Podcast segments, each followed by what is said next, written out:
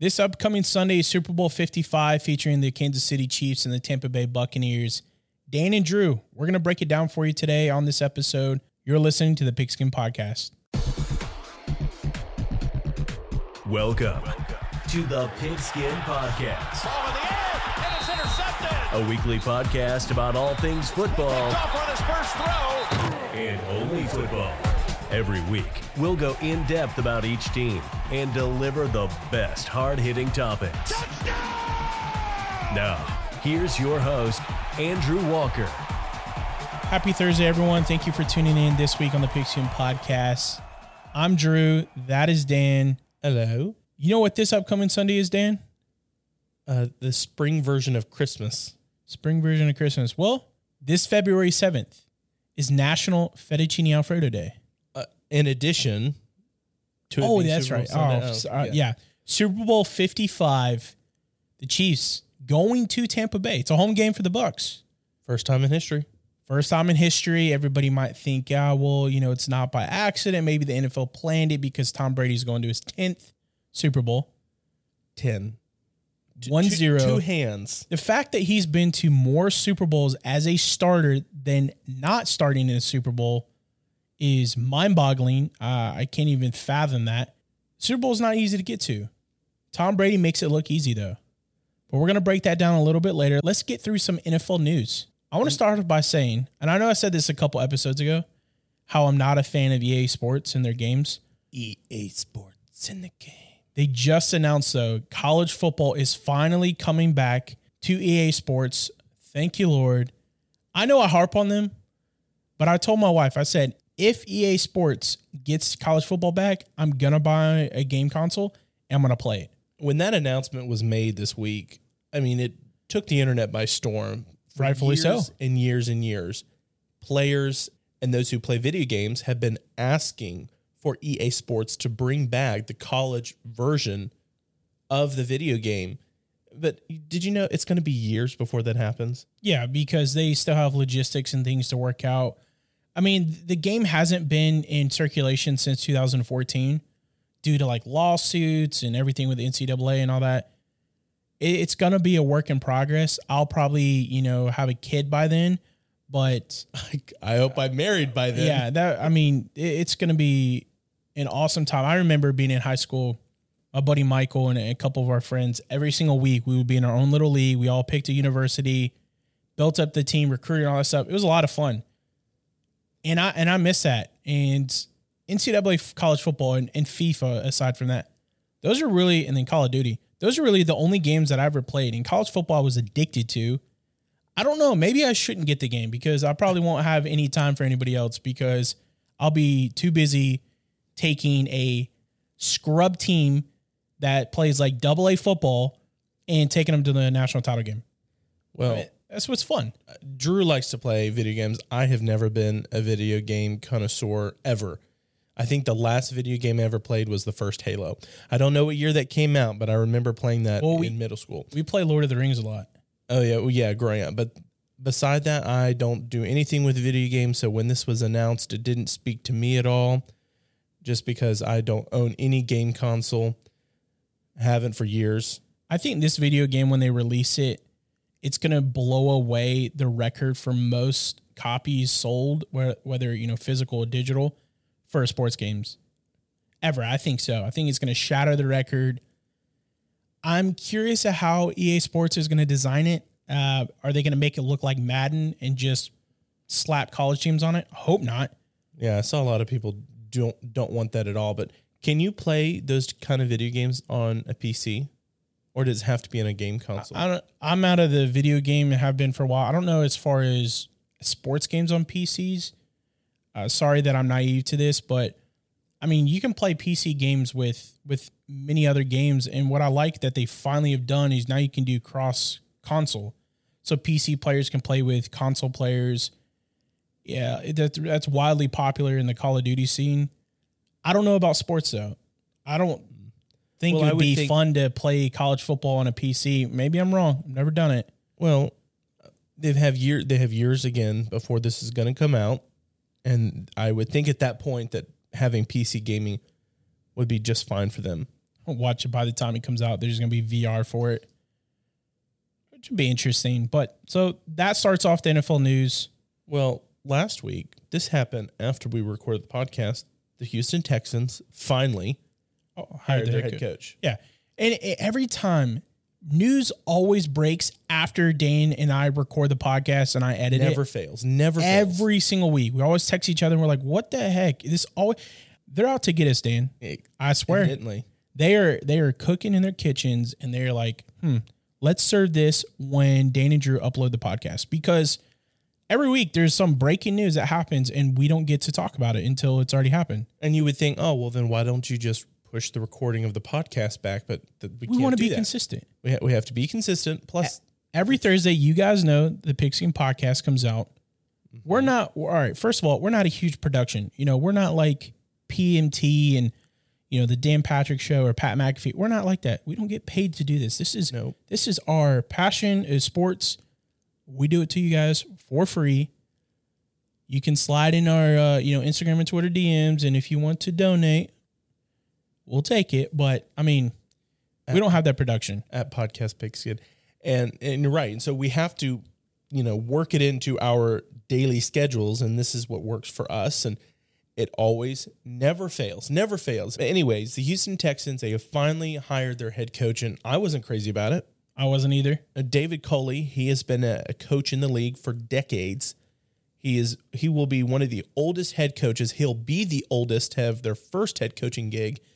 And I'm scratching my head thinking, if he hasn't had a head coaching gig at this point in his career, there's got to be something to it. We've talked about that X's and O's aren't necessarily important when it comes to being the head coach. It's about a philosophy and laying a foundation for the team. But at his age, to get his first gig, his production as a head coach, his wide receiver groups, which is what he's most known for, even though he was a quarterback when he played himself, he has coached wide receivers for decades. They haven't been stellar. I mean, It's it's funny that they hired a wide receiver coach on one of the worst wide receiving corps in the entire I, NFL. I was going to say the the Ravens. We don't know the Ravens as having stellar wide receivers. They're a rushing team. yeah, Hollywood Brown is the the best wide receiver on that team, and you never hear about him anymore. I think there's two things to this. First off, Jason Easterby. We've talked about him. I don't mm. think he should be with the Texans Yeah, anymore. he needs to be gone.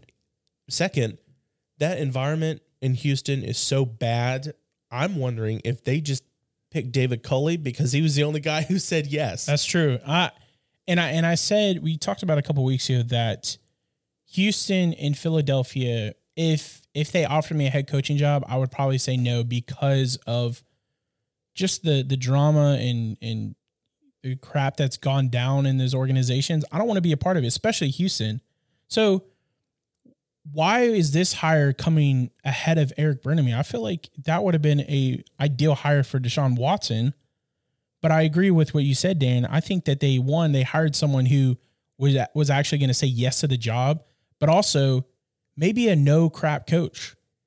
Maybe he doesn't take you know lit from anybody, and they need somebody to come in there and actually build a foundation of structure. Well, the thing with Eric Bieniemy is he's had a lot of head coaching interviews. He's never gotten it. The thing is, he could have gotten interviewed by Houston. That doesn't mean he was, wants to take it. Yeah, that's true. So we can't assume that just because the Texans hired him that he was wanting the job. He could have done it just, you know, out of respect to the organization. Deshaun Watson wanted him to be interviewed. I mean, he's got a good There's- gig right now. I know he's a, mm-hmm. he's an offensive coordinator, but you are going to your second straight Super Bowl. You're under Andy Reid, one of the best coaches of all time. Maybe what you're saying is true that hey, you know what? Thank you, Houston, for interviewing me, but no thanks because there's just too much stuff down here I don't want to control. Can't, Eric can't say I'm going to interview with all these other teams, but then say no to Houston. Why can't he, though?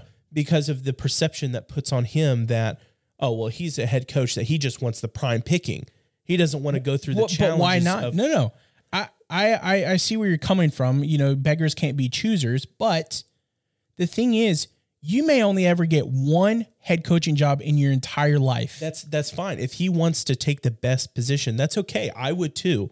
I want to take the position that is going to give me the most potential and, and for wins and success. I'm just saying he said yes to all the other teams, but for him to say no to the Texans, I think that could cast a negative light on him and saying Sure. he's not willing to go through the hard times of, as an organization. Let's let's be realistic. Every NFL team does not have constant success mm-hmm. with the Except the Chiefs, ex- with the Chiefs and what the Patriots have done, and teams like the Seahawks, these Packers. teams, the Packers, they've had consistent, but there's 32 teams. Yeah. Not all 32 teams can say that they've had success after success year after year. Mm-hmm. And so with Eric Bieniemy, if if a if an owner or a general manager is like, you know what, this guy really only wants to coach when he has the best of the best. Sure. What happens if we don't have the best of the best? How is he gonna doesn't want- yeah, Yeah. So that's the way I'm looking at And, it with Eric. and of course, this is all speculation. This Dane is just going off of yes, this is just my You know, personal opinion. Yeah, and and I think it's valid. I think, yeah, if I'm an organization, like you said, more more often than not, teams are, are not good. Mm-hmm. And so, are you going to be able to have a coach that's going to be able to, you know, go through the pile of crap with you, or is going to basically jump ship when things aren't going his way? Mhm. And I think that that's the perception that could have played with Eric is that he is someone. I mean, he's waited a long time for a gig, and I think it's ultimately because right now he has the best squad with Andy Reid as coach, and then Patrick Mahomes and the best team in football. Why would he want to leave that to something that like the Texans situation? Yes, he's not going to be a head coach, but he's going to the Super Bowl two years in a row. Yeah. Could even go again next year because that whole roster is going to be coming back again. This kind of reminds me of Josh McDaniels in a way. So Josh McDaniels, when he had his first head coaching job in Denver, that didn't work out. That was a disaster. But Josh McDaniels, even though you know over the past couple of years, you know he's he's only offensive coordinator. When he was under Tom Brady and Bill Belichick, why not stay there? You're racking up Super Bowls. I understand you're not a head coach, but he's going to go down as one of the best assistants in NFL history. And and for the fact that he's been able to, you know, help Tom Brady with his success for so long, he's going to go to the Hall of Fame one day, and he's not going to even be a head Yeah. coach. Yeah, uh, uh, Matt Patricia, when he left New England to go to Detroit, that didn't work out. Guess Mm-hmm. where he's back again? Yeah, now In he New has to work his way back up. He's got to start from scratch again. But he's in New England though. Mhm. And this past year, we can argue that Cam Newton didn't have weapons around him. Yeah. Great argument because he didn't. Half of their defense opted out because of COVID 19. So, what could the situation look like next year for New England and Matt Patricia? He could really bring that defense back because when he was in New England, that was a prime cornerstone of that team, other than Tom Brady, was that defense. Yeah, jo- Josh McDaniels and Mike and um, Matt Patricia are great examples of you may not be a great head coach, but you are a heck of a coordinator. And I know Patricia, he's not a coordinator with New England. He's yeah, like I said, he's got to work his way back up. Yeah, he's helping with personnel. Yeah, he's- he's, he's- he's like assisting. Yeah, he's not a he's basically volunteer. Yeah, he's in not a a, way. coordinator right now. You can be a fantastic coordinator because you don't have the weight of all these responsibilities and things of a head coach. I have always said, even to this year, that I think though New England was a seven and nine team, and, and with like you said, half the defense opted out, Cam Newton didn't have a great year. They still went seven and nine. That's why I'm not giving up hope with how New England is going to play out. And if they just get a good quarterback, I think New England can be successful again, which is they've had so much success. It's kind of annoying at a point. but that, that's another argument. So continue to talk about quarterbacks though. The Niners are apparently interested in Kirk Cousins. That would be wild. That would be totally off the radar. Just don't give him a fully guaranteed contract. Don't give him fully. You know, I was listening to Dan Patrick show, and the guy said, "Hmm, Kirk Cousins. Imagine going to a team that has Super Bowl uh, caliber players and uh, you know actually winning. That's what he did in Minnesota. He mm-hmm. had offensively. Offensively, but no, I wouldn't say defense. I know, but he can't control the defense. But he can control how many mistakes he's made in Minnesota. Does would this make sense for the Niners or maybe keeping Jimmy Garoppolo there or maybe looking out some free agency make a better fit? the 49ers are exactly in the position that the Bucks were in last year, Yes. where they are a quarterback. They went to the Super Bowl last year, but uh, with Jimmy Garoppolo, he didn't have a great game. They are a quarterback away from going to the Super Bowl Well, not even just going because I think if they were all healthy, they would be contenders. Mm-hmm. I think they are a quarterback away from winning the Super Bowl Mm-hmm. Yeah. because that defense is so good. You don't want to play them in the playoffs. no, having a fully healthy roster would do wonders for them, as with most teams, but specifically for San Francisco. Deshaun Watson, that situation, Kirk Cousins, you said, Derek Carr. There's reports now that Derek Carr could be. Yeah, be because apparently the the Raiders want Deshaun Watson. Mhm. and that could be a three team trade. So maybe the 49ers could be involved in that. It's going to be like a dang NBA trade. I think this this offseason with quarterbacks will probably be one of the best we've had in quite some time. Because you got Cam Newton, I don't think he's going back to New England. Uh, Deshaun Watson, uh, the Jared Goff, Matt Stafford situation's already happened, which we'll discuss in a minute. Sam Darnold, Derek Carr. I mean, that's just and we're not even top of my talking about the quarterbacks are going to get drafted. Mhm. We could have And these a- are we have some great quarterbacks coming up in the draft. We do. We could have a QB carousel that is unlike we've ever seen. And I wonder if these teams are uh, I think there are a lot of teams that are that are contenders with quarterbacks are hey, let's just flip-flop quarterbacks and maybe both of us can be successful. Cuz I think maybe that's what the Lions and the Rams deal came down to. The Rams agreed to a huge blockbuster trade with the Lions, which it's just an agreement because it can't be finalized until March 17th. When the when the new league year starts. Mm-hmm. I'm going to ask you, Dan, who won this trade? Well, if you're Jared Goff and what he has said, he thinks he won the trade. Oh, I think so too. And if you look at the details of the trade, Jared Goff, two first round picks and a third round pick for Matt Stafford. It's a lot. That is a lot. That's the same amount of first round picks that the Rams gave to the Titans so that they could have the number one overall pick to get Jared Goff. So you've added extra years onto his life, and you were literally trading away what you traded to get him in the first place. Yeah. But, anyways, if you're looking at on paper, clearly the Detroit Lions won. Jared Goff is not an awful quarterback. Now, he's had some mistakes in the past three years. He's had more turnovers than any other quarterback in the league, but he's not a horrible quarterback. I think that being in a new environment for a, an unhappy quarterback would be great for him. Revenge. Revenge, and they play each other this coming season. Detroit is in a rebuilding mode. And the reason why the Rams went to Detroit were for two reasons. First off, Matt Stafford didn't want to go to any other team other than LA. Despite what the reports say, I understand Matthew Stafford said that the New England Patriots were the only team he didn't want to go to, which it is crazy to think about. I would be like, sign me up because of the amount of success they've had there. Well, he 100% wanted to go to LA from the start. Yeah, he wanted He has to a play for- home 20 minutes away from the practice facility. Mm-hmm. Why wouldn't he want to go there? and and he wanted to play for Sean McVay. They've been friends Yes. for many years. And They his were- best friend growing up, Clayton Kershaw's in LA. Mhm.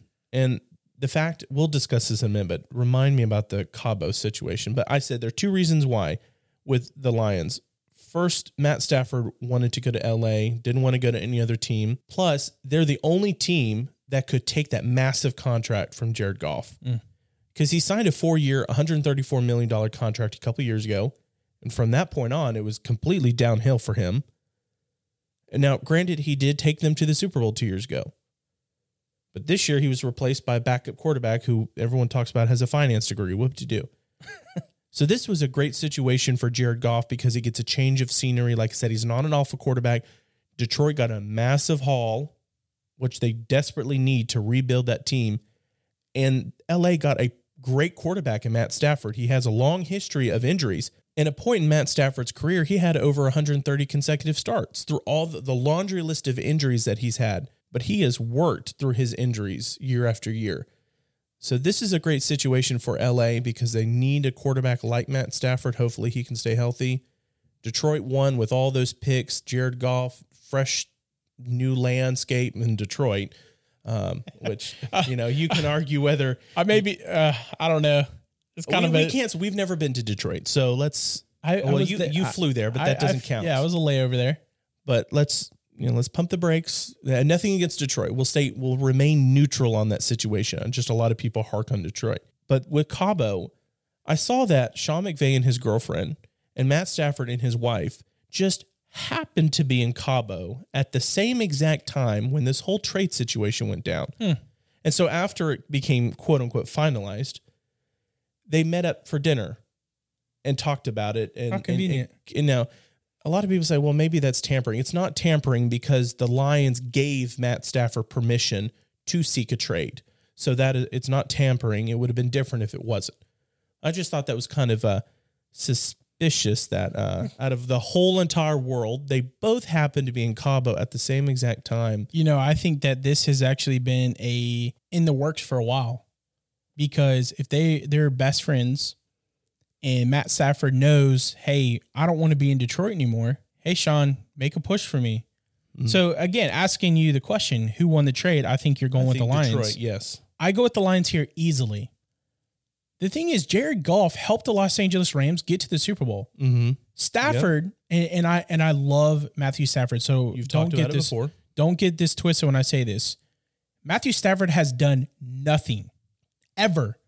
What has he done in Detroit? And you can say these are two different teams. I get that. You can talk about the inconsistencies of coaching in Detroit. I get that too. But at some point, Matthew Stafford has to take the helm and take over.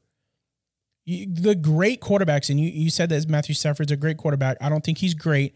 I think he's like in that conversation where you know you have your Hall of Famers and you have your your like they're Let- not let- quite good enough to be Hall of Fame. I think Let's just say, oh, you mean the Hall of Good Quarterbacks? yeah, there we go. I think that's what he is right now because I don't I don't think he's a Hall of Famer, but I think that if you were to do like the top 10 quarterbacks, he could probably be number 10 or 11. Yeah, and and I I love him, but if you're trying to be if I'm I'm trying to be objective here and outside looking in, Stafford hasn't done anything in Detroit. But I do believe that the Rams are just like we're talking about uh, having teams to be like the Niners. They are one good quarterback from from being contenders. That defense obviously is one of the best in the league, if not the best in the league. But I think Stafford leaving LA was the best thing right now for his career. Yeah, I, I think that both sides are happy. Well, They- I think I think Jared wanted. Goff is pissed. Well, I don't think he's necessarily well happy. he's pissed at the he's pissed at the Rams. Jared Goff said that he wants to go to a team that wants him and that he wasn't happy with the Rams that he was quote unquote in the wrong place. Look, dude, you didn't you didn't measure up to the contract that you signed a couple years ago. And you're mad that they made a business decision. If you had played at the caliber that was expected when you signed a four-year, $134 million contract, you wouldn't be traded. well, I don't I don't think he's mad that he was traded. I think he's mad how it was handled. He was kind of left in the dark with this. and I have yeah, a, I have a yeah, they didn't commit to him being the starter this Yeah. upcoming season and at the uh, in, in September. I have a follow up question that I'll ask in a minute, but I think I also don't feel confident in the coaching staff in Detroit for Jared Goff. He had it really good in in LA with Sean McVay. Mm. And I think that the staff in Detroit is going to be it's going to expose him even more as a quarterback where I don't think he's going to play even better. I hope so. I hope I'm wrong. You don't think Anthony Lynn will do well for him as his OC? Yeah, I, you know what? I, I- he Anthony Lynn has shown that he can be kind of a QB guru, guru in a way. Uh, I say that loosely. I hope I'm wrong though. I Well, he want Jared Goff to he succeed. can't manage a game. That's he just that can't manage problem. a game. Jared Goff absolutely got screwed though. He got treated poorly through this. I don't like it. And my follow up question to all this, Dan, is: Do you think that the niceness of organizations is forever gone? I would say so, and I wouldn't just say pertaining to football. I would say sports in general. Mm-hmm. How many times have we heard stories that players heard about getting traded through social media? Yes, lots. they they didn't hear it from their from their agent yet. They didn't hear it from the organization, but they found out on social media. I think the era of you know um, cordial relationships in those kind of situations, I think that is over. And part of the reason why I asked this is because I'm very surprised that the, and I know the regime in Detroit now has changed than when Calvin Johnson was playing, but I find it kind of interesting in a way that they were so nice to Matthew Stafford about this. The, the whole process, they were basically like, sure, you want to go somewhere else? We'll help you find a team. We'll help you find a fit. But when Calvin Johnson was playing and Calvin Johnson wanted to leave, they said, no, we're not letting you leave. You know what he mm-hmm. did? He retired. the thing is, they could have gotten a lot out of him. Calvin Johnson was not happy there. One of the best wide receivers of all time. Hall of Famer. They they were like, yeah, we're not going to be nice to you, but they were nice to Matthew Stafford. Even though I think Calvin Johnson is more pinnacle of the Detroit Lions organization than Matthew Stafford has been. Mm-hmm. They're Well- both great players. One is a definite, you know, Hall of Famer. the other one, eh. the Detroit Lions, for as long as they've been an organization, if you were to say, name me the top players with the Lions, we would all say Barry Sanders, Calvin Johnson, and then Matt Stafford. Most fans. I don't know how many people we can go beyond that mm, Yeah. with the, with the Lions. And so, yes, the way they treated Calvin Johnson was a world different than they did with Matt Stafford. And I and I hate to see it because I would have loved to seen Calvin Johnson go to a team that was actually going to win because he's never he's never been to a Super Bowl. He barely made it Well, past the Lions, you know the Lions, period. yeah they haven't been to the Super Bowl at the Lions at all. So Matthew Stafford, I you know I I understand you wanted to go to L.A. and all that stuff. I to answer my own question, I do believe that not the niceness of organizations is forever gone. Mm-hmm. I don't think organizations care about individuals or players anymore. It is a business only move. Mm-hmm. Look how they've treated Deshaun Watson.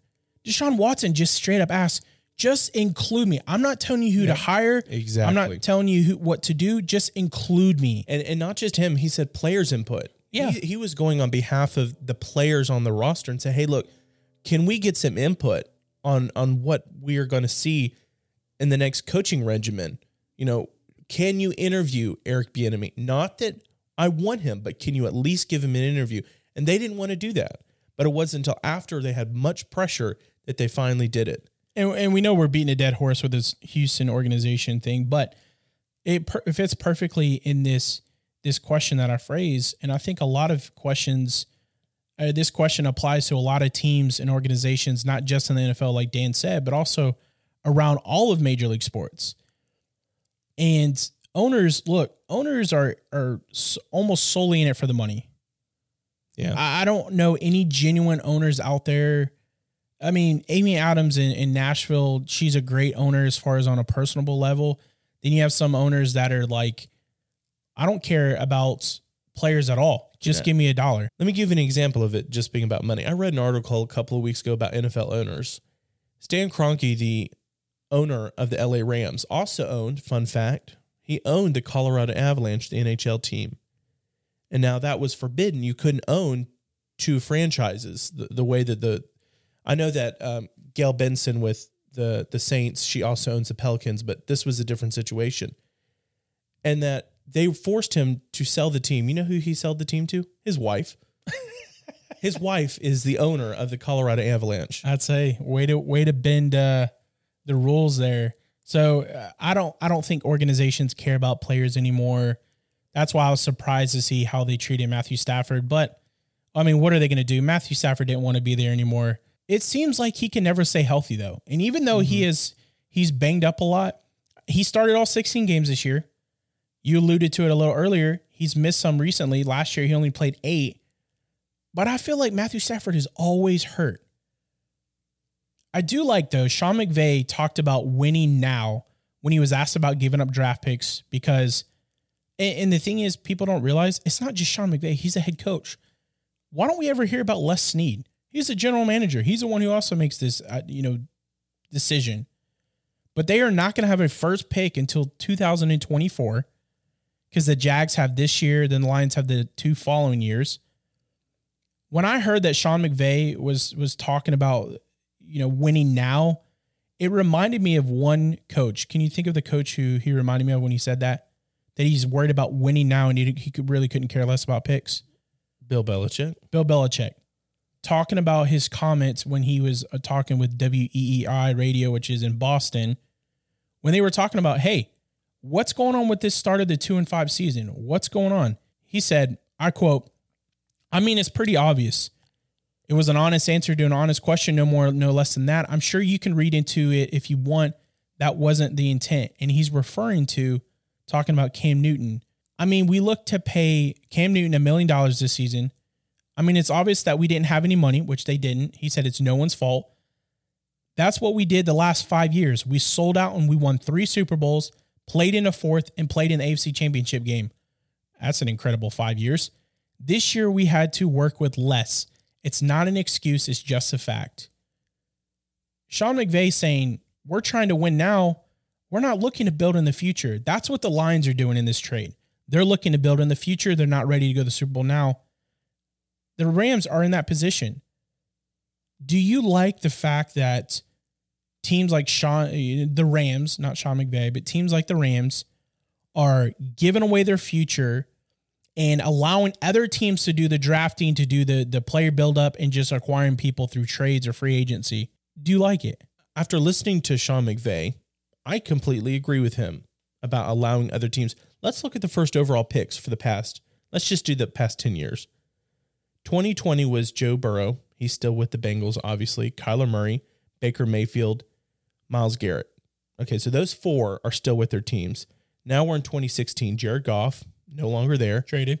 Jameis Winston, He left in free agency. J- Jadeveon Clowney, He traded because he went to Seattle. Eric Fisher, He's still with the Chiefs. mm-hmm. Andrew Luck, Retired. Cam Newton. Left in free agency. I said 10 years, but let's just go three more. Sam Bradford, Out of the league. Matthew Stafford, Traded. Jake Long. I think he's retired too. Mm-hmm. Now, again, that's just the first overall picks. And so you could extrapolate that for the entire first round. But only five of 13 first overall picks are still with their team, Jared Goff being one of them, Matt Stafford being one of them, and they are swapping teams. What's wrong with taking one man, one team's trash is another team's treasure? And that's what the Rams have been able to do. I mean, look at Jalen Ramsey. They gave up two picks, and he was the best Two first corner. round picks. Yeah. He was the best corner in football last year. I, I love what the Rams are doing in, in the way of, hey, we want the 31 other teams to do the dirty work.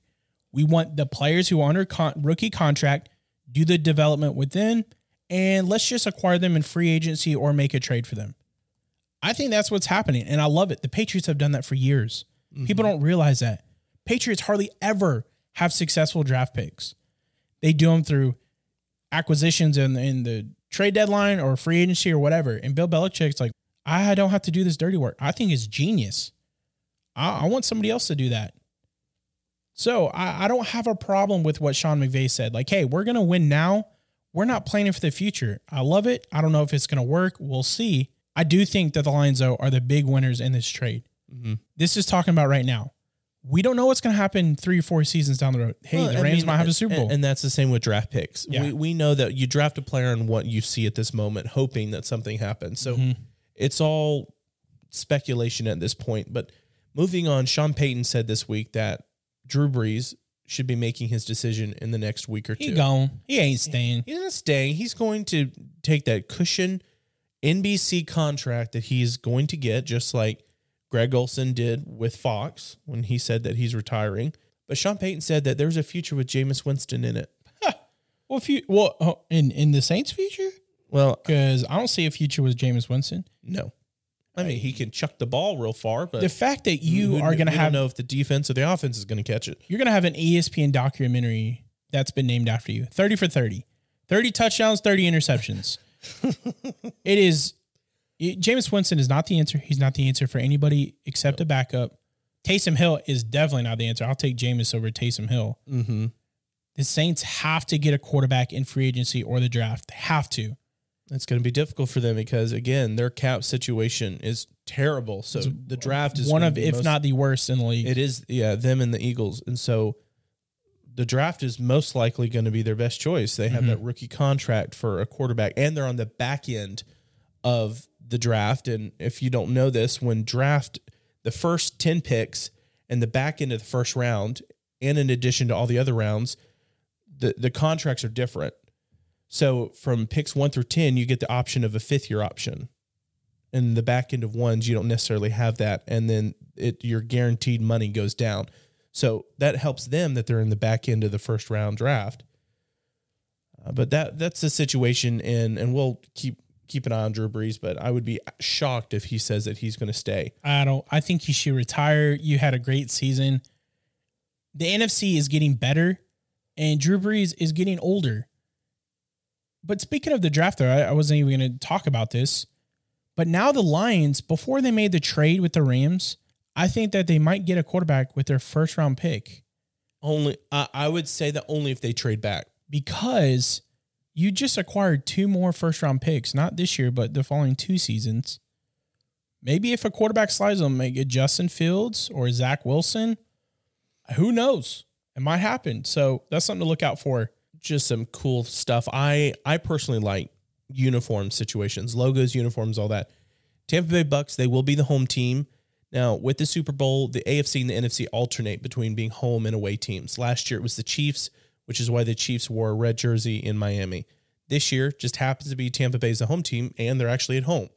They've chosen to wear their white over pewter What? uniforms. They should have wore their reds. No, like their no, reds. and here's why. I'm glad you scoffed at that because here's why. Tampa Bay is five and zero this season when they've worn white over pewter. Tom Brady is four and one in the Super Bowl. yeah, Uh, that's why they always wore white Mm-hmm. in New England. Thirteen of the last sixteen teams to win the Super Bowl have worn white jerseys. So only three teams have won with a color other than white. And the interesting thing is Tom Brady was two of those. So I don't know who that one last quarterback is. Wasn't yeah, but the Chiefs last year, right? Yeah, yeah, yeah. There you go. Yeah, Uh, they uh, wore the red one. So Tom And they're in the and they're in their Super Bowl. Yeah, and, and so uh, so they will be wearing their white. So just a little uh, little tidbit with that. But speaking of Tom Brady, he's going to be 43 starting the Super Bowl.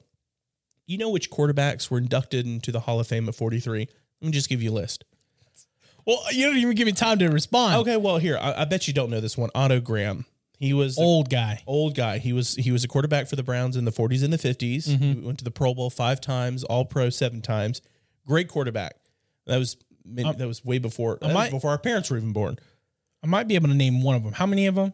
Let me let me try to guess. There, there are five. Just quarterbacks. These, these are these are five. I'm just saying at their age, they were inducted into the Hall of Fame yeah, at 43. is Terry So- Bradshaw one of them? no, Oh, Joe Montana, Joe Montana's one. Steve Young, That's yep, three. So you got two more. Dan Marino. That's four. Ooh, And I'm the- good. Let's see the- one more. The fifth one. I'm trying to think here. So, You'll know who it is. If you don't get it, then you'll feel dumb. um, John Elway. Yes. Oh, so let's go. Yeah. So all those quarterbacks were inducted in the same year that Tom Brady is playing in the Super Bowl, his tenth Super Bowl. You know the thing is, he has three installments in his 20 year career that that could get him a Hall of Fame career. all three installments. Yes. It- it is. I don't. I don't even know how to put it into words. He doesn't. Good And the thing is, he doesn't like being called the goat. I think that's just he's a He, he always person. deflects it. He always deflects it. He's a very humble person. Like, no, that's Joe Montana. and and if someone doesn't like Tom Brady, that's just because he's not on your team. Okay, so he is the best athlete of all time. I don't care, not just football, all Yes. time. He's Any the discussion. best American player in any major league sport ever to play to play their sport. Just a sport. A sport, yeah. By far. You he's been to 10 Super Bowls. And he might win a seventh with two different teams. Tell me, Michael Jordan didn't even win that. He won all of his with one team. And you know, uh, before the season began, you know, Chris Godwin had his number twelve jersey, Oh yeah, this is and and and Tom Brady, you know, he wasn't going to ask Chris Godwin for for the jersey number. yeah. he said, you know what, I'm gonna, I think I'm gonna go with number seven because I'm going after my seventh Super Bowl. Yeah, I'm Like, glad. I'm glad. flex. No. I, mean, it would, I'm glad he went. well, You know, Chris was gracious to give it to him because it would have looked weird Tom not being in a number twelve. But I've said if I had a number twelve, Tom's giving me some good stuff. Yeah. he he's he's if I'm in debt, he's covering all my debt bills. Uh, and if I don't have debt, I, I think I like a house on the water would be nice. Like, Yeah. you can have number twelve, but you're going to pay for it. I don't care that you're the goat. I had number 12 first. yes, but Dan, Chris Godwin might have a Super Bowl. That was not happening with Jameis Winston in Tampa Bay. Speaking of that, the players were crying after they won the NFC Championship. Tom Brady's like, eh. And Tom Brady was like, What the F are you crying about? We still have another game. That's the mentality of Tom Brady. That's hilarious. Well, I mean, I, I don't blame the players. You didn't think it was ever going to happen, uh, especially with Jameis there. But I know. I, yeah, the Bucks, they were just, you know, like other than Robert Gronkowski and uh, Jason Pierre Paul and Antonio Brown, none of those other players know what Le'Veon it's- Bell. Oh yeah, you're, that's the Chiefs. Yeah, yeah. those players on the Bucks roster, they struggled for years. Mm-hmm. And so their mindset, their mentality is a lot different than Tom Brady. I'm glad he kind of smacked him out of it. What the F are you crying yeah. about? We got What? another game. Well, it's funny. I was listening to oh, I can't remember the coach, but uh, Tom Brady and this coach on the Buck staff always have like little healthy banter, and he's like Tom Brady would be like, "Hey, coach, how many Super Bowls have you been to?" He's like, "Been to two. He's like, Psh, "I've been to more than that," and he's like, Lost "Well." more than that. Yeah, he's like, uh, yeah, but mine don't have asterisks by them. I thought that was funny. Uh, you know, Tom Brady, people can say what they want, but you cannot go to 10 Super Bowls and cheat all 10 of them. You just can't. Yeah. Well, And- remember when they with the Deflate Gate, he was suspended for four games and he went to Guess the what? He's like, oh, I'm going to win the Super Bowl. I'm going to prove you guys. Fine, you benched wrong. me four games. Great, I'm going to go win this the Super Yeah, Bowl. and he's just like, oh, that's more of uh, my playing career. They talked about. He said, you know, Tom Brady wins a Super Bowl. I, I think he might retire, and I know that he he said that he wants to play past forty five. I don't know though. You, you, it's hard to get a Super Bowl, even though it seems easy for Tom Brady. You have to go out on top. Tom Brady, with with how successful Well, he's how about, been, How about this? If they win, he goes out and retires. That's But what I'm saying. Lose. I, if they lose, I think he stays. But I'm saying if they win, I think Tom Brady's going to retire because you can't have someone that's so wildly successful at their sport go out with like a losing season, like Drew Brees. It would be poetic for Tom Brady to to retire after he wins his seventh Super Bowl. That's a, such a beautiful. I want to go to Tampa. I do too, but Anyways, Uh, so let's get into the game though. It's Super Bowl 55. Thanks for, you know, hanging out with us this far. But it's the Kansas we, we, City Chiefs. We talked way more than we anticipated Hey. for NFL news, but Hey. hey, that worked. but That's I hope you it guys like it. Anyways, the is. There's Kansas only City, one game this week. So. only one game. You know, gotta gotta get in, you know, NFL news or whatever. Kansas City Chiefs traveling to Tampa Bay, as we spoke about. Hey, from the get go, dominate. Don't give him a chance. Set the tempo early, baby. Set the tempo early, baby. Set it early. What does it mean to master your craft? I think AI was, I just love the game. And I think that has always felt like transcended, you know, so many things for me. It never feels like practice to go to practice. It feels like fun. I get to go out and play football with my friends. I genuinely believe that the Kansas City Chiefs, as Patrick Mahomes talked about in the little mic'd up session, that they have to set the tone early. I believe the Tampa Bay Buccaneers are not going to let the foot off the gas defensively. Nope. and they they have to set the tone early. Now Tom Brady, as you heard in that little interview, hey, he's just going out there to play football with his friends. I love This is mentality. this is so natural for him. He's like, you know what? I'm just going to go out there and play in my 10th Super Bowl. Before breaking down our picks, I want to ask you this, Dan. Do you think people in, in New England are cheering for Tom Brady? absolutely, absolutely. He's given them six Super Bowls. When people, when I hear or see Boston fans or let's just say Patriot fans talk negative about Tom Brady or their the fact that they're not pulling for him, like Dan said, you won six Super Bowls with Tom Brady leading the helm. That is the most in NFL history, and he did it in his single career in New England. Well, tied in NFL because Well, tied with the Steelers. The thing is, Brady did it the right way. And what I mean by that is Tom Brady in New England played his absolute best, played his hardest, never spoke negative, Nope. and he left he left peacefully. Mm-hmm. He and he he played out his contracts. Played out his contracts, did what he was supposed to. I know that, you know, players weren't sure if he was going to retire or come back to New England. That was kind of left in the dark, but that's how Tom Brady operates. If you're any Patriots fan, talk negatively about Tom Brady, smack him. Yeah. Smack him because you have six Super Bowls, which are our team. Good lord, just give us one. Just give, just give me one Super Bowl. Yeah. I'll take one of those six. I'm not going to be greedy. Yeah, just give me one. Just give me one Super Bowl. And you have six in less than 20 years. He's working on his middle finger right now on his second hand. He's got one on his index finger.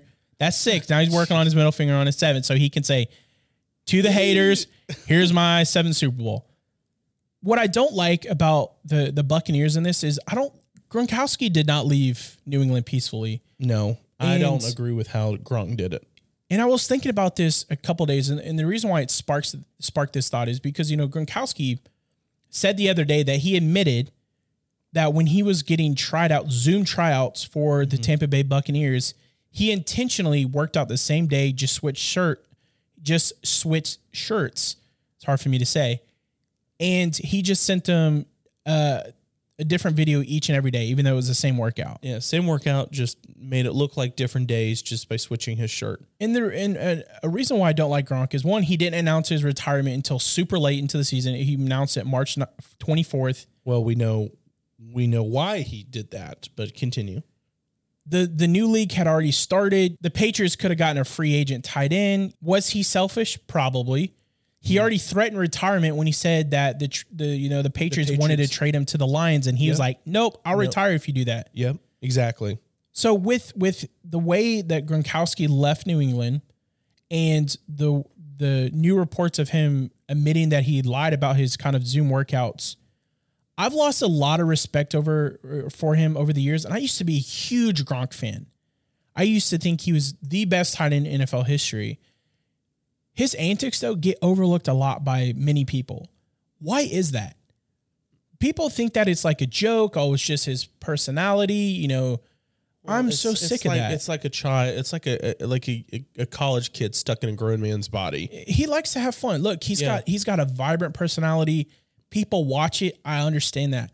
I am just frustrated by the things that he said, and it's he's taken a much different uh, approach than Tom Brady. The the the workout video, I that I don't really care about. I think that's kind of clever. Uh, But, kudos to but why? Because if you're doing it one day, it doesn't show Well, that you're I know in shape. Yeah, I know because he says that. Well, you know, I worked out the other days and I just didn't take pic or didn't take film. Well, we don't know that you worked out because Yeah. you didn't take film. Yeah, so exactly. and we're going based off of your word. The the part that upsets me is the Detroit situation because he threatened to retire if they traded him to Detroit. So the Patriots withdrew that that whole situation, and so then they ended up trading him to the Bucks.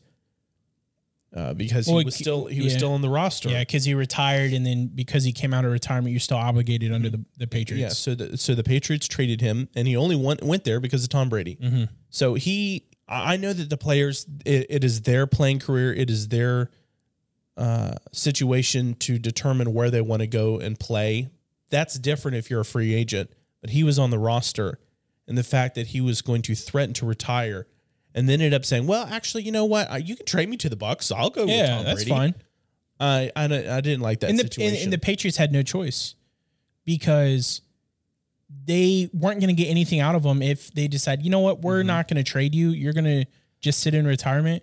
At least they got something else out of it. And, and again, it's an NFC team. It doesn't affect the Patriots at all. I just don't like how it's uh, how it's handled. But regardless, let's get into the actual talking of the game. And I want to ask you this, Dan.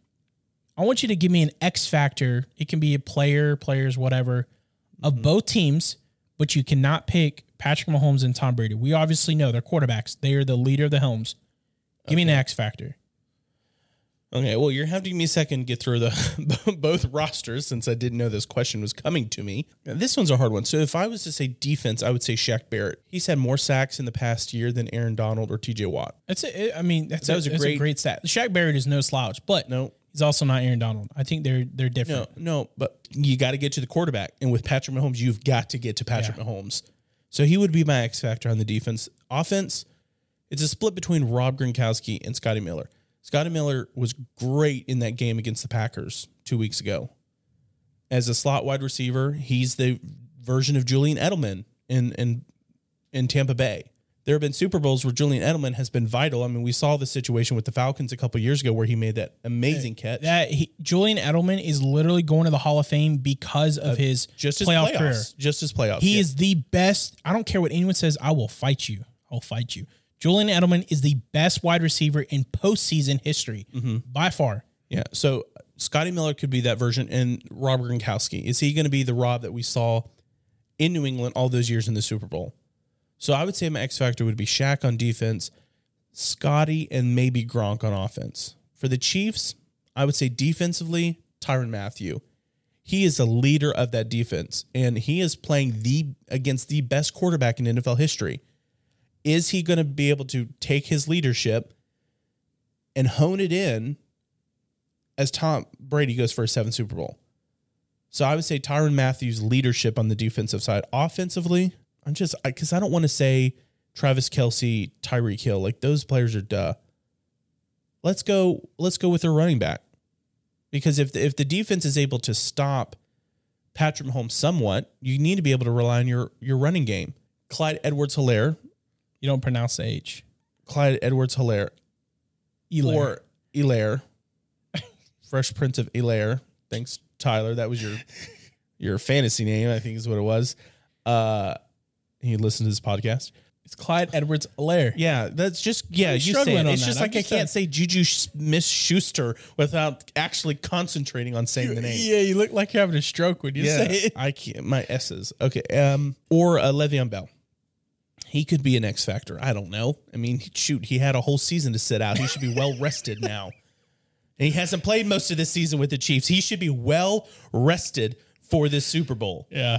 I think the X factors. Yeah, I, I didn't really get time. You didn't give me time to think about it. You, Well, you I mean, you, you did me. more than ask because I said just give me a person from each Well, team. I'm processing- So okay, I'm glad well, you gave me four. I, I'm That's not what I was processing it in my head about okay, well, maybe that person. Meant, yeah, well, Okay, I'm just going to give you two, like I originally asked. So, from my X factor for for the Kansas City Chiefs is Travis Kelce, and I know you said, "Oh, that's a duh."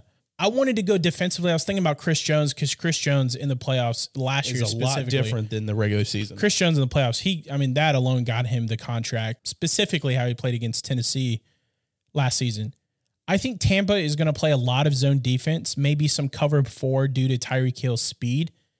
And the fact, so they have Tyreek Hill, they have Mecole Hardman, and Sammy Watkins is apparently optimistic that he's going to play in the Super Bowl. So if you have those three speedy wide receivers, and I know Tampa's defense is good, but you got to be able to contain them in front. but they're they're they they've had a lot of injuries on the back end. I mean, they lost their two starting safeties against the Packers two weeks ago. Uh, so yeah, that's true. And the reason why teams play zone is so you're not getting beat from behind. yeah, you don't want to get beat. Keep them in front. Yes, Because they're going to play a lot of zone, I think Travis Kelce is going to have to beat those coverages.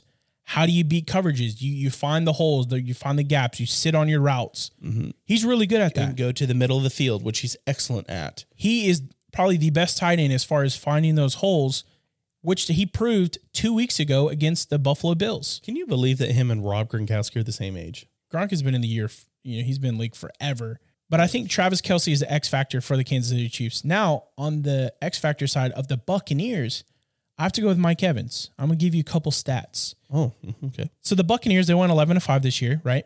Yes, And their five losses, I'm guessing he didn't play very much in those. in their five losses, he had 18 receptions for 206 yards. Mm. You know what's ironic Total? about this? total. Total in those five losses. Oh my gosh. Ironically, his biggest game was in their loss against the the Saints when they lost 38 to 3. Hmm.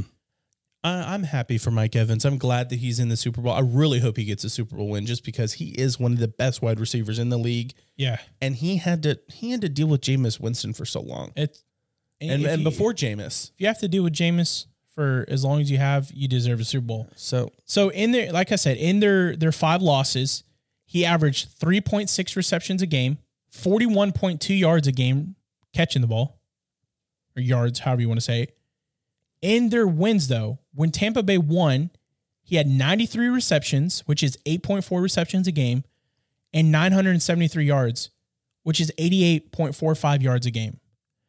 If Mike Evans can crack 88 yards on Sunday, the Buccaneers win.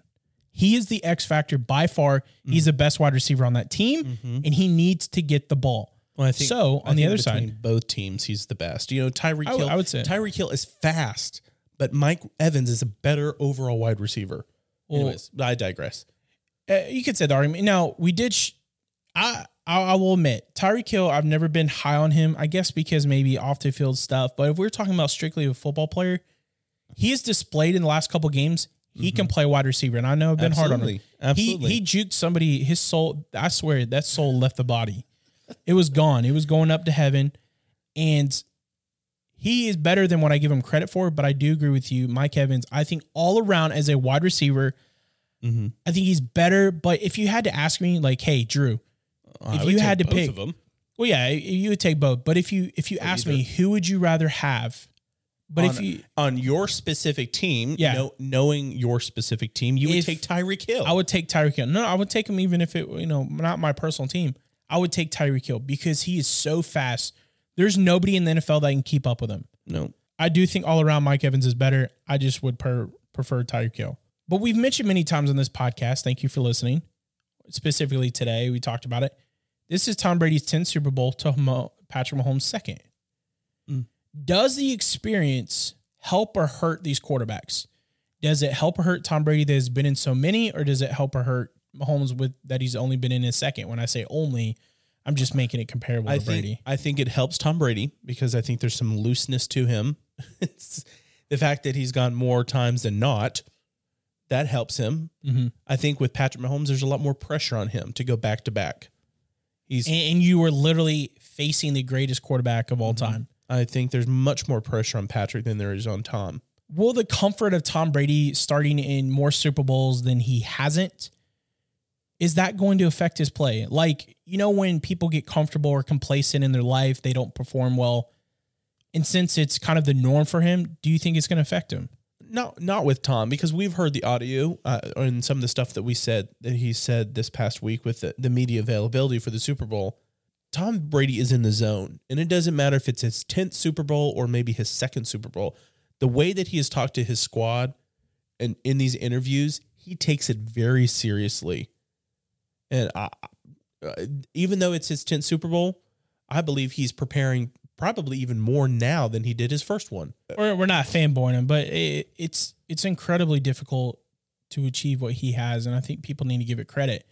Well, I don't he's think the first it's one to do it too. First So one to do it. I don't know. I think maybe he's he can get complacent in this. I don't think he will because knowing Tom Brady, he wants to get better and better. The inexperience though versus Mahomes, I think it could uh, you know, be detrimental to him. Uh, that's probably not even the right word. I do like what you said though, that he has an incredible amount of pressure on him, probably more than he did last year. He's already won one, which is great, but you're going up against Tom Brady, and I know that there's a and you're 25 year, you know, under 25 years old, Yeah. trying to get his. Sec- I mean, he would make history with that. To have a second one before, I mean, by the age of 25. Well, you know, we'll see. I, I think this is a matchup that the NFL was licking their chops for dreaming for. of, dreaming of. Uh, I mean, you're gonna you have this, goat versus baby goat. and I think that this is going to be the most viewed Super Bowl in history. One because of COVID. COVID, but secondly because you have Tom Brady and Patrick Mahomes. When Tom Brady's not in the Super Bowl, the numbers are not as good. I will say, regardless of our feelings of the Bucks and the Chiefs and all the teams that were in the playoffs, I think that I like this matchup more than any other matchup we could have possibly had. because yeah. you have Patrick Mahomes, who is the next generation of talent in the NFL, versus the greatest in history. This is a And it's a rare thing to see. I mean, we probably won't ever see this kind of matchup again. yeah. I, I would I would Unless it's unless it's Patrick Mahomes playing his version in That- 20 years. maybe they'll you know play for our team but this is the answer to the question that people have been asking been waiting for who wins this super bowl 55 matchup who are you going with So I have been giving this thought for the past two weeks because there's two separate answers. With my head, I would say the Chiefs. The Chiefs are rolling. They have all season only two losses. One of them is, I mean, one we just can't even really count. But with my heart, I would say Tom Brady. I want to see him get his seventh Super Bowl. Especially with this the story of the, the Bucks didn't even make the playoffs last year. Tom Brady has won more playoff games with the Bucks than they have in the past 20 years without him. This one is tough. But I'm going to go I am not betting against the GOAT. I am taking Tom Brady at home for Super Bowl 55.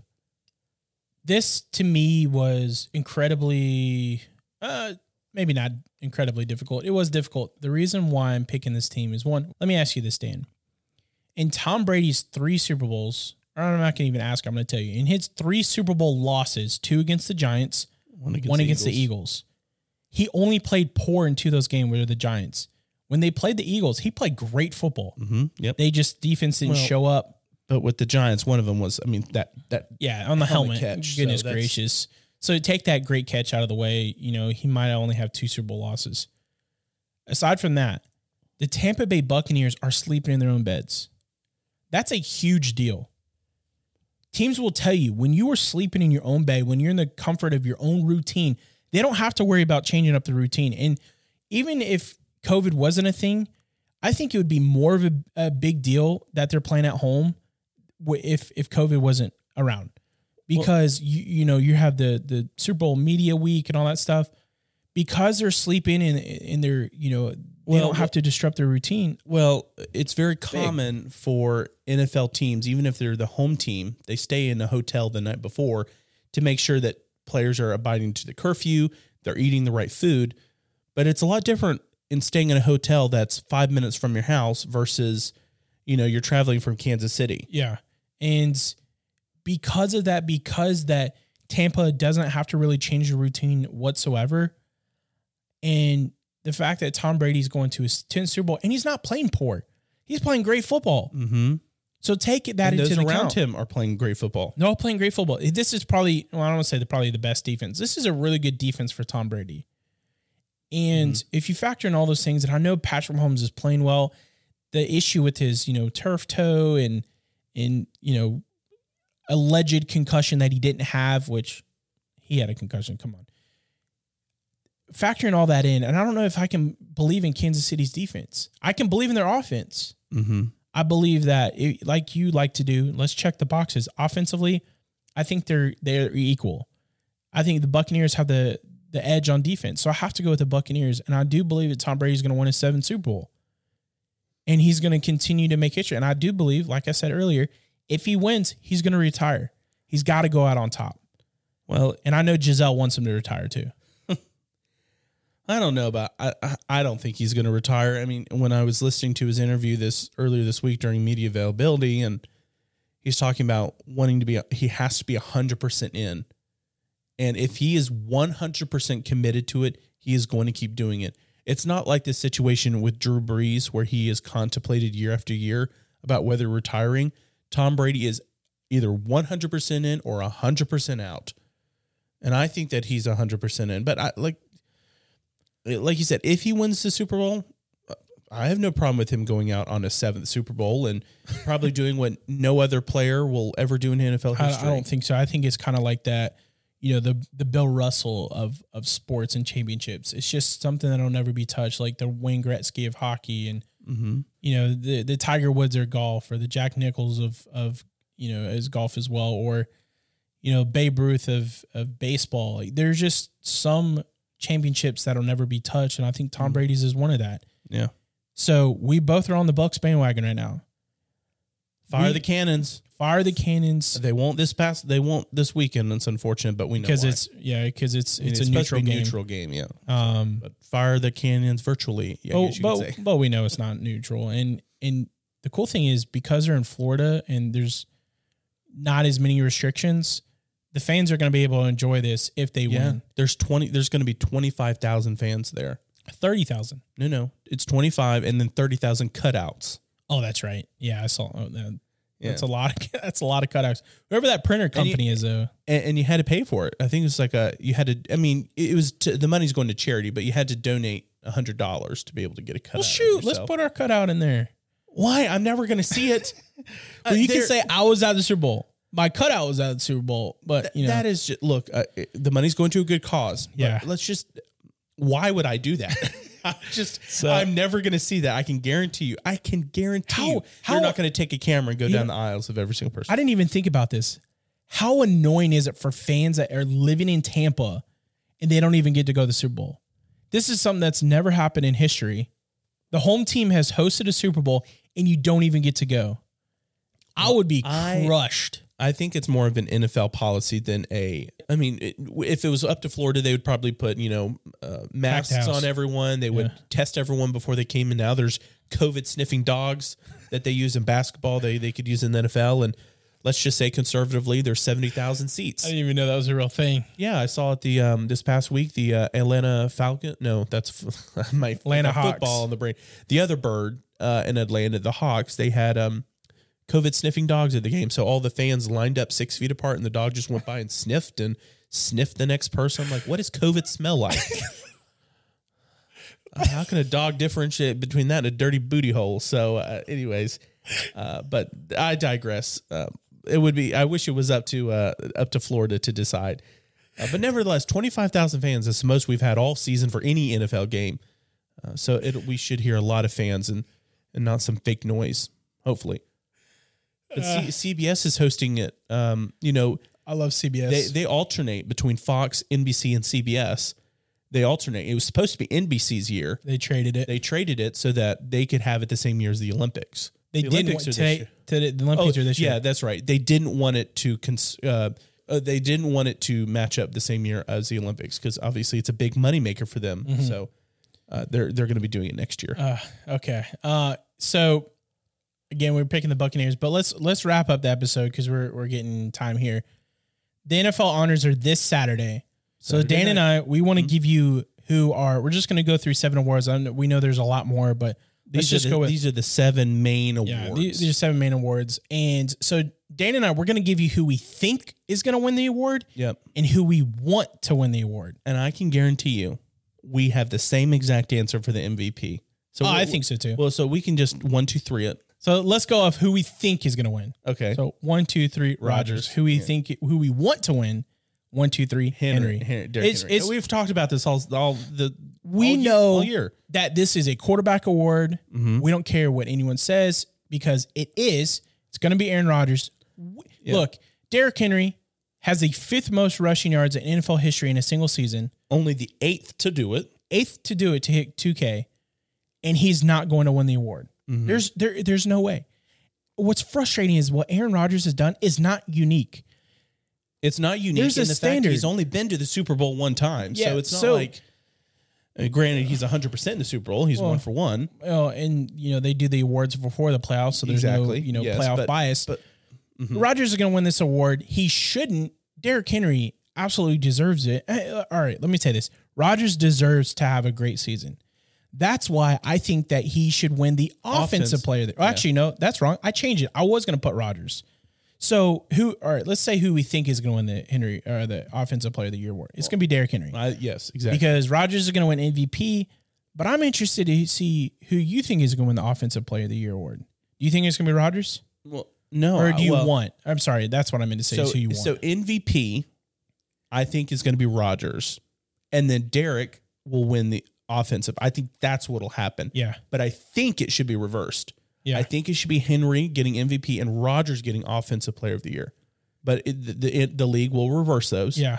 Who eh, who I want to win the offensive player of the year award is Stefon Diggs. He led the league Hmm. in wide receiver or reception yards. He had a tremendous season. This is the first time he's played with the Bills because he got traded from Minnesota. Yeah, that trade did wonders. For I mean, him. he had over 1,500 yards. And Aaron Rodgers, this is not the most uh, touchdowns that a quarterback has thrown. This is not the most yards a quarterback has thrown. He's done things that quarterbacks have already done. And, and Stefon Diggs has too. And I guess this is more so an MVP argument. I want Stefon Diggs to win Offensive Player of the Year because I want Derrick Henry to win MVP award. Yeah, but the thing is, you have two awards and you're listing three people. There's no way in No, no, no, no. I'm saying I said I think Aaron Rodgers is going to win MVP. Hmm. I don't think he should win any offense award, Oh, including okay, I MVP. see what you're saying. Okay. So Well, we know we know that's not going to happen. We know what you want, but we know Yeah. that's not going to happen. Defensive award of the year. Well, let's do comeback player of the year first before we do defense. Well, that one is is going to be unanimous. It's got to be. Yeah, It's got to be Alex Smith. There's no Yeah. way it's anyone else. almost lost his life, had multiple surgeries. That's who we think is going to win. That's also who we want to win, just because it's an incredible story. But yeah, defensive player of the year award. Who do you think? This one's tough because Aaron Donald should always be in the conversation. Mm-hmm. And I think the reason why he doesn't get as much attention this past year is because he's always doubled or triple teamed, which allows players around him to really exceed. So, and it could be TJ Watt. TJ Watt has had another excellent career. I think it'll it'll probably go to TJ Watt. I think who I think is going to be is TJ Watt. Who I want it to be is Aaron Donald because you alluded to it. He gets double and triple team, and what he's been able to do, and he doesn't even play on the end. He plays on the interior. TJ Watt only has to face a right tackle, maybe a quarterback, mm-hmm. maybe a running back, and, and or a tight end like a chip or whatever. Aaron Donald is on the interior, and he produces better than anyone in the league. That's why I want to win the Defensive Player of the Year award, but I do think it's going to go to Watt. So let's go to the rookie awards. Offensively, we we know who it is. It's going to be Justin Herbert. Yep. No, no. Well, I think I don't. it's. It's, not Justin Jefferson. It's I Justin think Herbert. I think it's going to be Justin Jefferson because I, I think I don't. wide I- receiver wise, what he did was great. I think who just- I want is Justin Herbert by a mile. Herbert, I think, is going to get it, and who I want to get it. Defensively, it's who should get it and who I want to get it, and that's Chase Young. Chase Young is who I think who I want is Patrick Queen. I think Patrick with, Queen with what Ravens. with Ravens. What he did as a rookie, as a linebacker, is incredible. He's one of the best linebackers in the entire NFL this year. I'm not taking away from Chase Young. I think he deserves it. I think it should be a 1A, 1B, you know, co rookie defensive players. I don't care. Hmm. But Patrick Queen, which is funny enough, earlier in the season, my Hog of the Week nominee, and he had an incredible season. I th- that's who I want to win it, but I do think Chase Young is because he's the face of rookies right now. Uh, and what he did in Washington on such a poor team, I think that they're going to likely give it to an individual. Well, the defense was on a bad. poor. I mean, that defense is great. Well, I, I'm I'm talking about team wise. They were seven and nine, so I think they're going to give it to someone who didn't have a good, you know, uh, team, so to speak. But it's going to be a Justin that wins offensive rookie Ooh, player of the you, year. yeah, you're observant. Um, so the last one we've gone through MVP, offensive defense, rookies for offense and defense, comeback player of the year, and the last one is coach of the year. This one's tough for me. I have said all year long it should be Brian Flores. Because again, we didn't even think You've that been team was you've been get- barking that been- all season. uh, Don't yep. you dare change I, I your take tone. that as a I take that as a badge of honor that the I've been consistent all year and that he has proved me right. So thank you. I'm not talking out of my uh, backside that I think Brian Flores should get it. The coach I think will get it will be Kevin Stefanski with the Browns. Mm-hmm. Who I think it's going to be is Sean McDermott. yeah. Uh, the the Bills, I mean, they had a great season. Who I want it to be is Kevin Stefanski. You're a rookie head coach. You took the Browns to the playoffs, which seems to never and, I, happen. and I think that's why So- Sean McDermott shouldn't get it. no, no, I, I that, but Sean McDermott had a great year as a head coach. I know, but they're second Kevin seed in the AFC. What, what Kevin did is more impressive than what Sean did. Sean already had a playoff team. I mean, you don't have to convince me. I'm just saying what the uh, voters are going to do. I think the voters are going to go with Sean, but I do want Kevin Stefanski. He's he's earned it. yeah, and- I, yep. as a rookie head coach, going to an organization that nobody's wanted to go to for a long time, that's where coaching career goes to die or never even start. He had a successful year, so I, I'm rooting for and him. they have a great foundation for next year. yes, they do. So again, the NFL honors are this Saturday.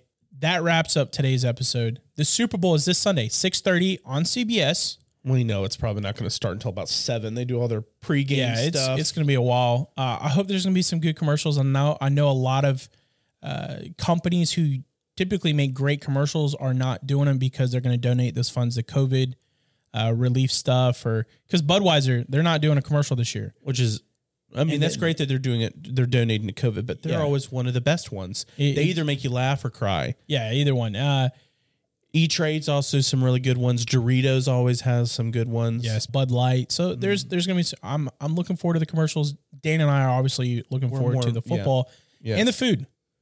Mm. We should have done. Oh, let me ask you this: What is your favorite Super Bowl food? Mine is the same. I don't care what day of the week it is. It Well, is the I same. number one. wings. It doesn't. Hundred percent wings. I will never say no to.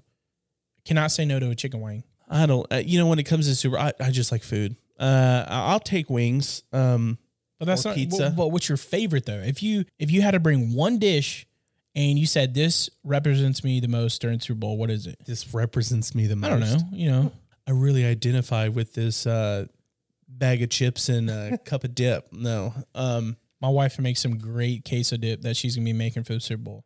uh, probably pizza because you do the wings, so I'll I'll say pizza. That's your number one food during the Super Bowl. You can have anything you want. You picking pizza.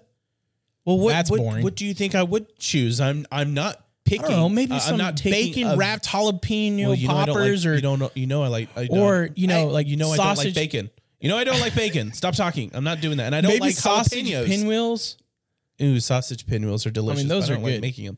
So, anyways, Uh, but we're gonna have we're just having a su- like a family only Super Bowl party this year. More relaxed than normal. We usually like to host a big Super Bowl party, but uh, not this year. Anyways, Well, have any- that's because I mean, with COVID, there are some people that just they're a little concerned. Which- Which, there's no shame. Yeah, no shame in that. But So- second, we us two want to watch the game. and it's really hard to have a, a big party to watch the game and the commercials. Everyone just wants to talk. so Um, you know. yeah, and there's nothing wrong with that. There's 100% okay with that. No shame. But we're just going to keep it within the family this year. Do you have anything else to add? no, but uh, good luck, Tom Brady. The seventh Super Bowl. What a, what an Well, accomplishment! I good would luck. say. Good luck, Patrick Mahomes. I'll play, you know, the other side. Yeah. Okay. But thank you guys so He's much for plenty of listening. Years left. So Plenty of years, young buck. Thank you so much for listening to this installment of the Pigskin Podcast. This is the last and final week of football for the 2020 slash 21 season.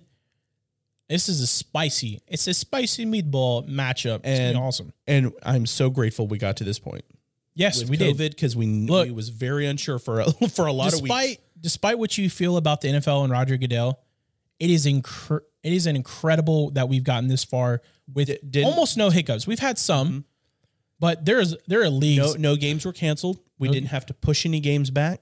Yeah, I mean just a couple days, out. but you're talking about weeks and stuff. Yeah. So it's incredible what the NFL has done this year. Thank you so much. We can't wait to get back to next week's episode next Thursday as we recap the Super Bowl, and we're going to talk about the recap of the 2020 season as and, well. And, and follow us on Twitter and Instagram at Podcast Pigskin. We make posts every week. Reach out to us on there if you have any questions. If you want to be on the show, Give us a call. give it. you- You call and we'll just we'll have a great time. So don't hesitate. Call us. We want to talk to you. But we'll catch you guys next Thursday. Thank you so much. Have a good week. Much love. Thanks for listening this week on the Pigskin Podcast. Subscribe to the pod on iTunes and Spotify so you'll never miss a show. Also, follow us on Instagram and Twitter at Podcast Pigskin.